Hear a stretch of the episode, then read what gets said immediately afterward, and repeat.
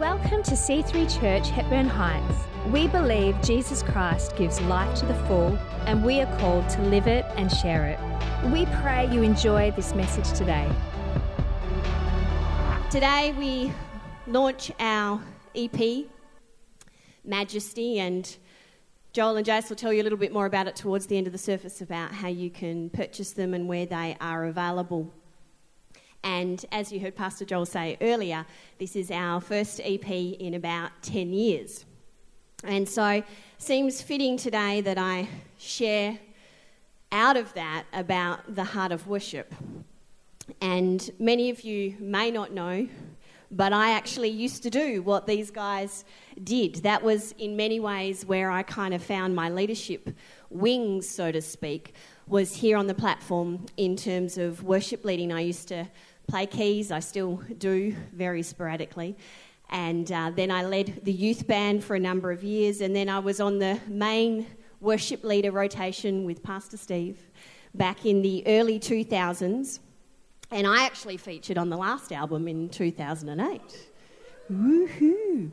And uh, so worship was, and when I say worship in terms of singing and praise and adoration, it was and continues to be an integral part of my leadership, my personal, my creative fabric. And so when I'm praying, when I'm having God encounter moments, either personally or, or corporately, the sound of worship, the sound of song is, is incredibly important to me in that space. So I sermon prep, typically with worship in the background, or certainly moments of worship. And, you know, as a Gen X, that's not what we tend to do. We tend not to have music on in the background while we're doing things.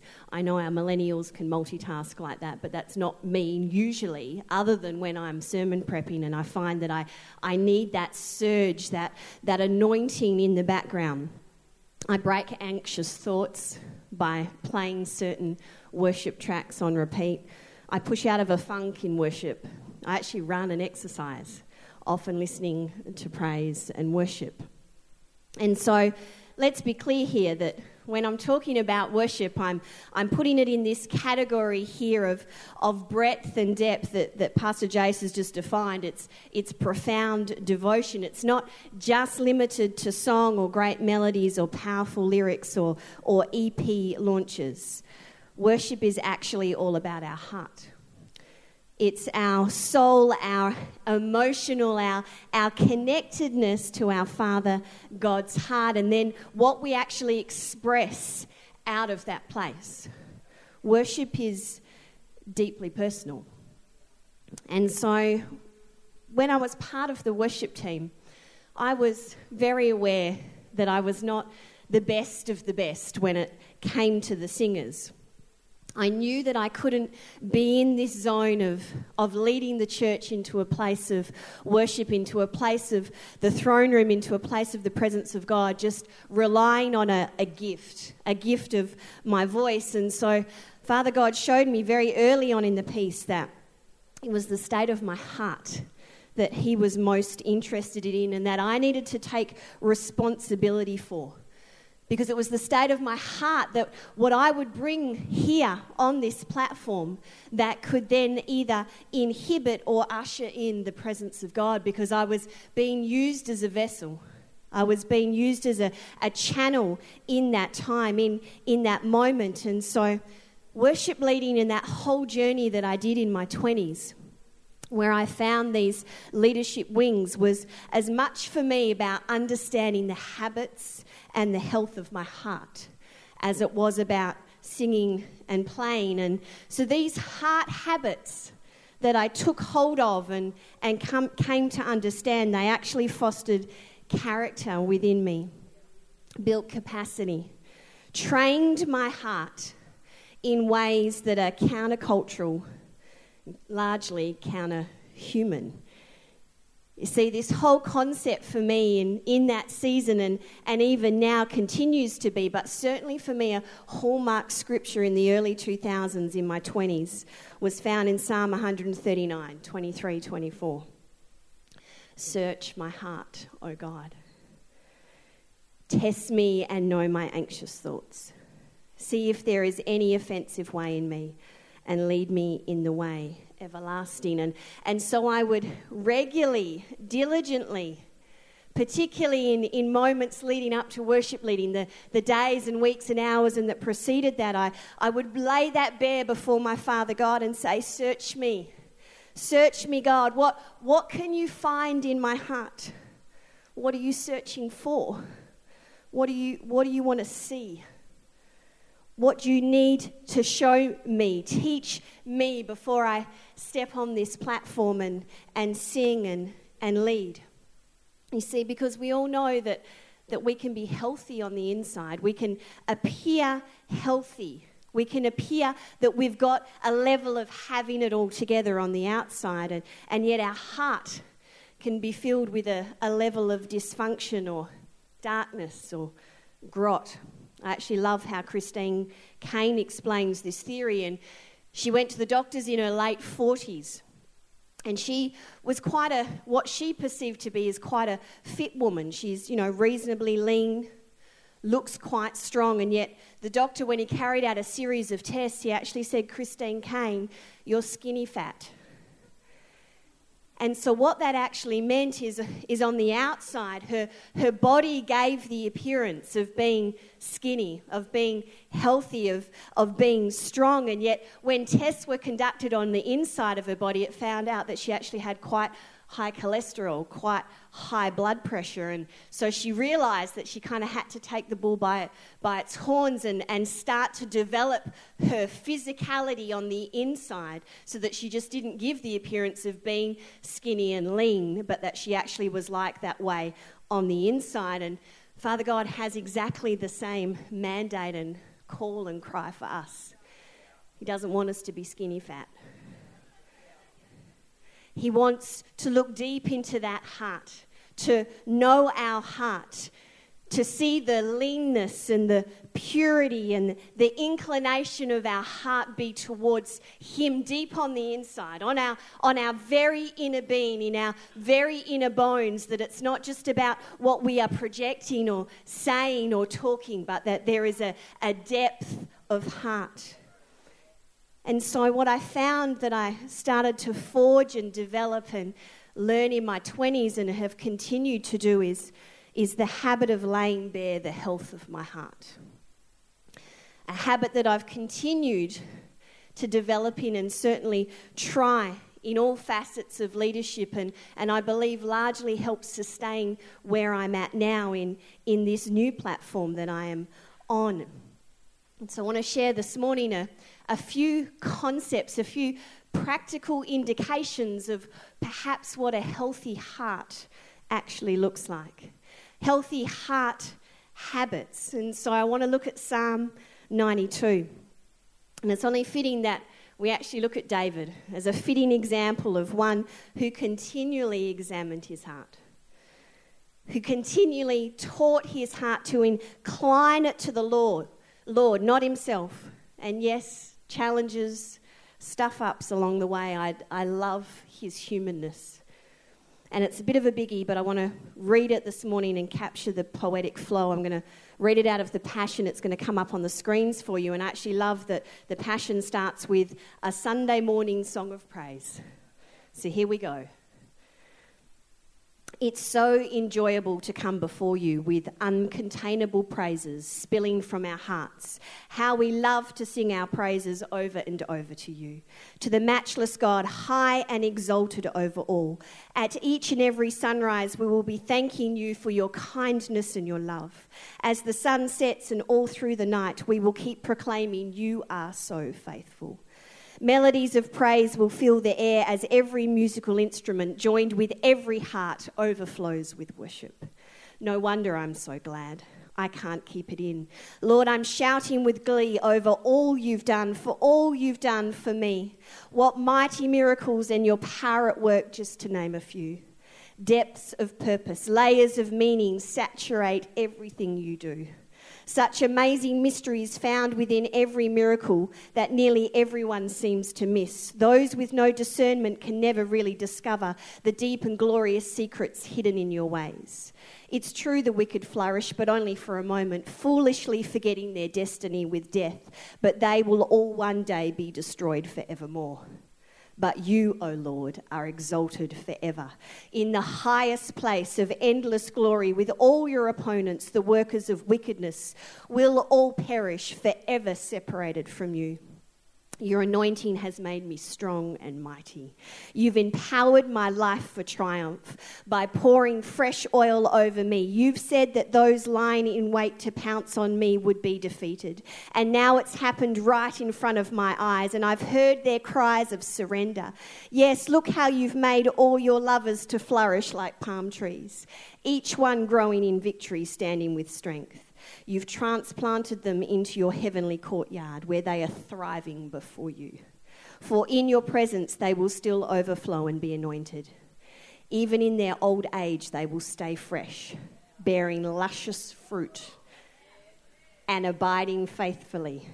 Listen to them. With pleasure they still proclaim, "You're so good. You're my beautiful strength. You've never made a mistake with me."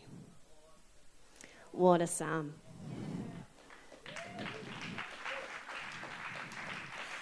I love David's melancholic, meandering, poetic authenticity. Couldn't fit any more words in there if I tried.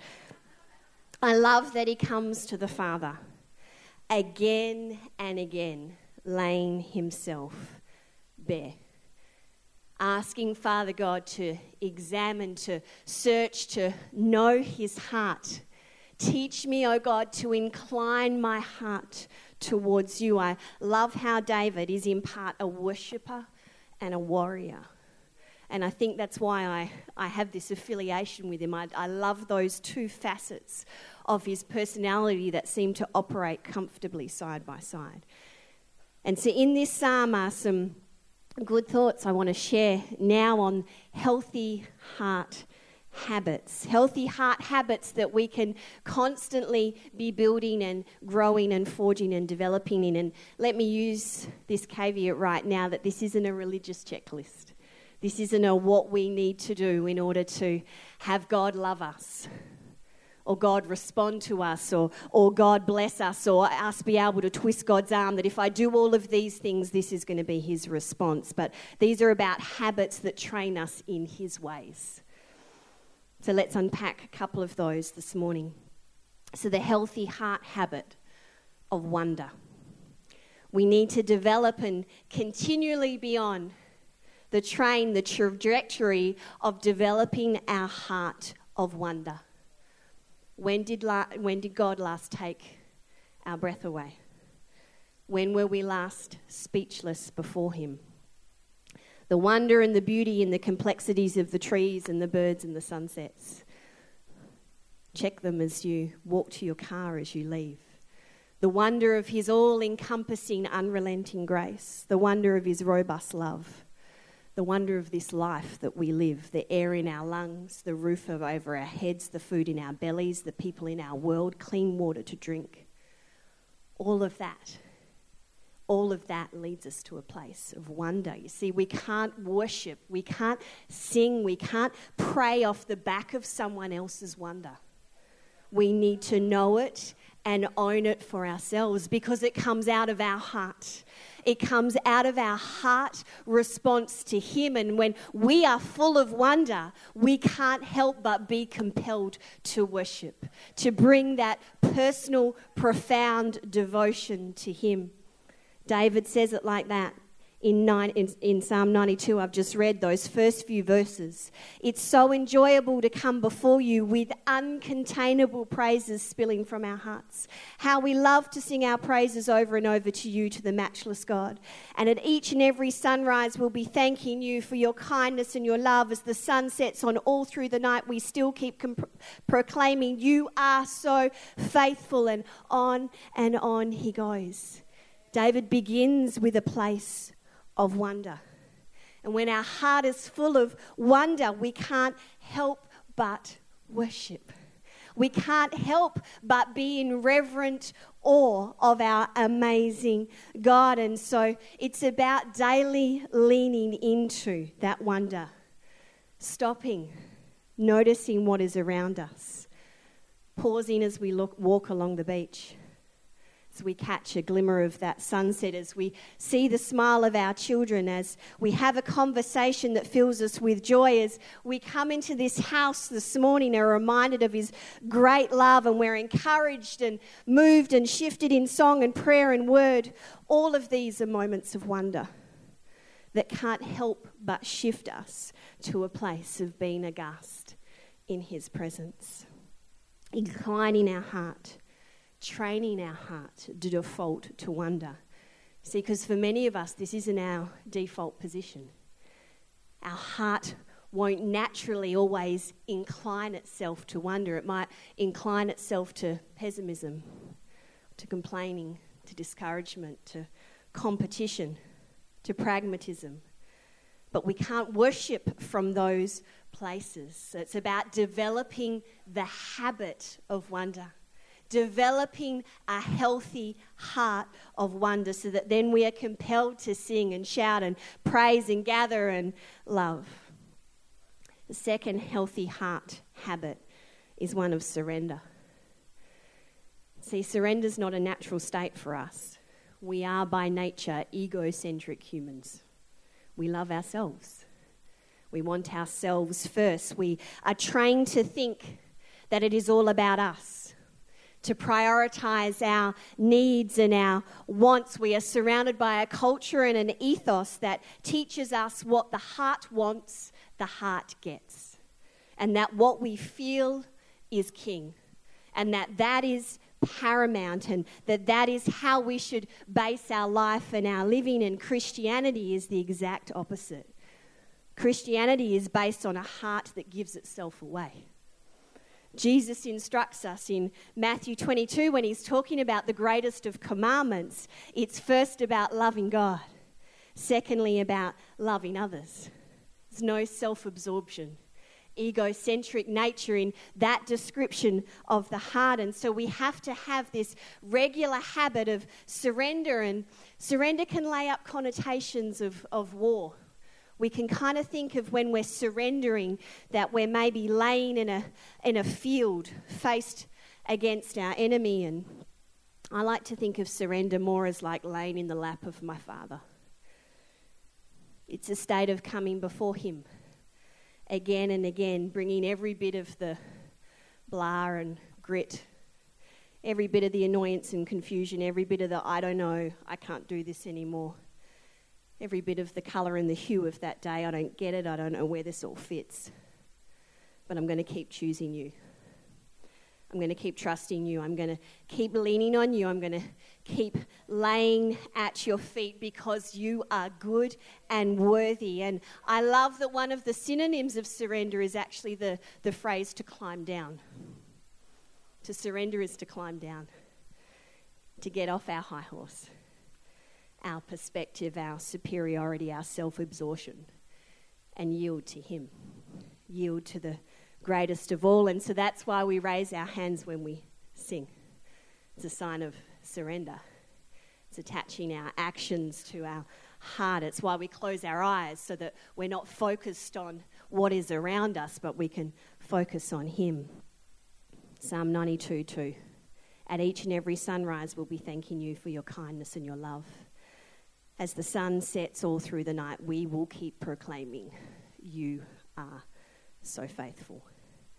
Timothy Keller says, becoming a Christian is not like signing up for a gym.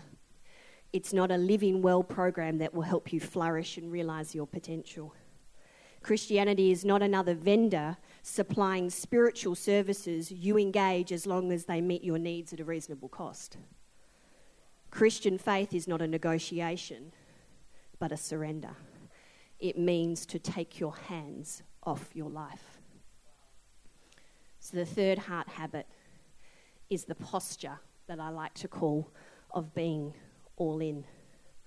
I love how David continually, brazenly, boldly, courageously dances with all his might before his God. He is all in. He's tearing his clothes. And so for many of us, that posture can be quite foreign.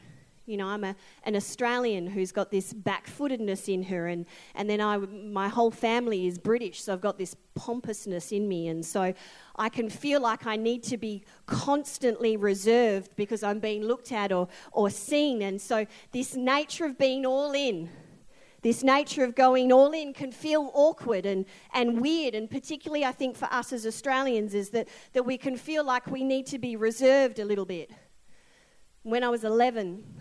I had a dream that has stayed with me now for thirty years, and it, it was a dream that I was in heaven, and I was in this space that was void of space and time, and and and it didn't have a roof, and it didn't have something beneath me. It was it was kind of crisp and clear and white, and surrounding me were words, and I, I love this. I mean, I'm eleven.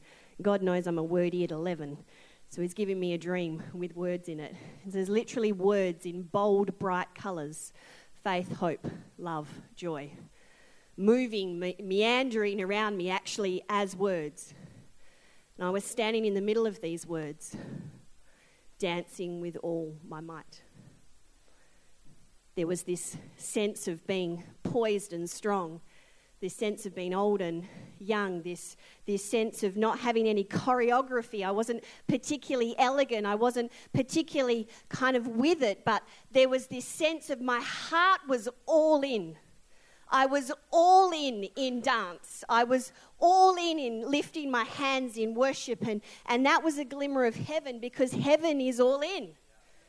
Heaven is all in. It's not back-footedness. It's, there's not an opportunity for us to be pompous or reserved, for us to be Australian in heaven. We're all in.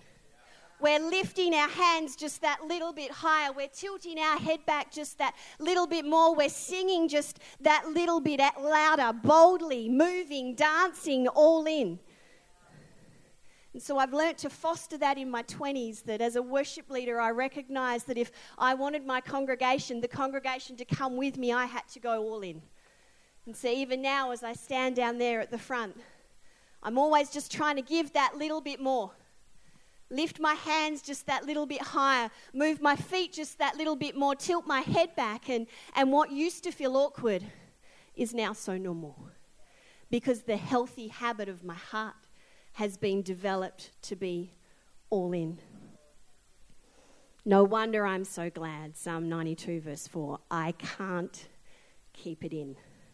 Lord, I'm shouting with glee of all you've done, for all you've done for me.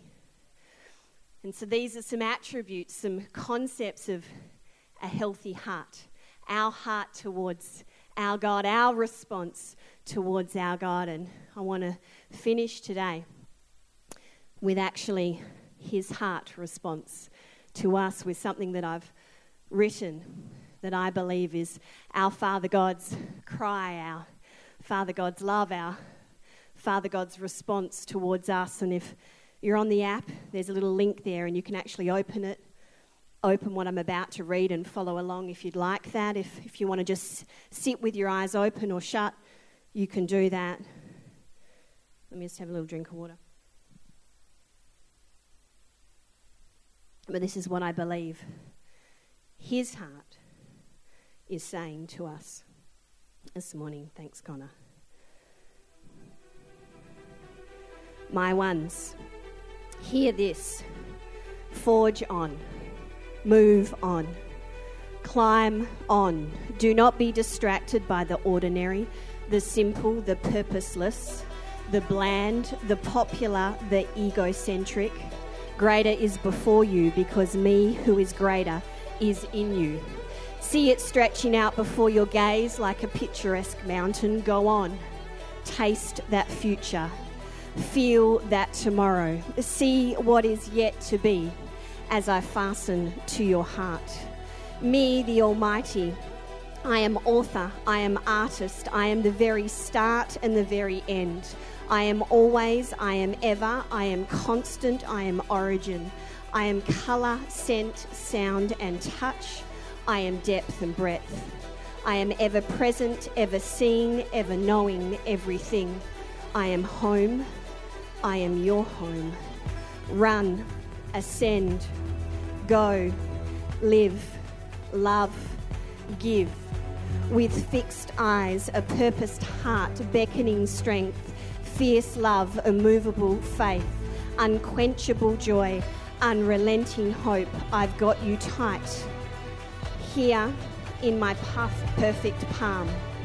You, you, you who are fastened to my heart. You will be awakened. You will fear the fear, yet not become it. You will ride on giant shoulders. You will stretch like elastic. Sometimes it will look like a leap, a sprint, a soar, but sometimes it will be less spectacular, unexpectedly normal, a startling paradox. Learn to squash the voice in your head that speaks darkness. Learn to still the beating in your heart that says you can't, because I, I am He. The one who called the earth into a picture. The one who surpasses all thinking. The one who holds the galaxies in His hand like a card. The one who is over and above, beyond and through. The one who whispered your name and placed you together in a tapestry of love in the secret place. I am He. I am He. And you are mine. You are mine, fastened to your heart. You who are called for now, called for more, called for then. My ones, walk and do not faint, breathe and do not gasp. Rest but do not stop, pause but move again. Embrace the winter and its shadows, the summer and its light, the spring and its growth, the autumn and its falling. I am right there with you always. Whispering, urging, pleading, do not settle. Do not be taken out. Do not lose sight. Do not forget. Do not forsake. Remember me. Worship me. Bow in wonder at my majesty. He, He, He who is fastened to your heart.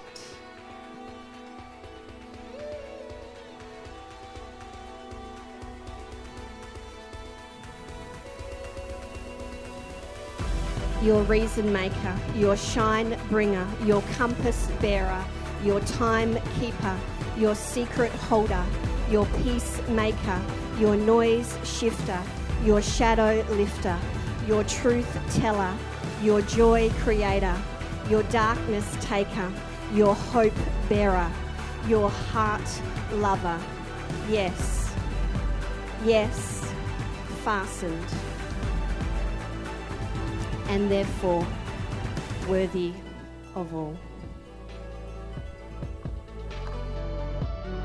Thanks so much for joining us here on our podcast. We encourage you to let this word further help you live and share the life to the full that Jesus gives. If you want to check out more about our upcoming events, service times, locations, or to give online, go to c three h h dot com dot a u.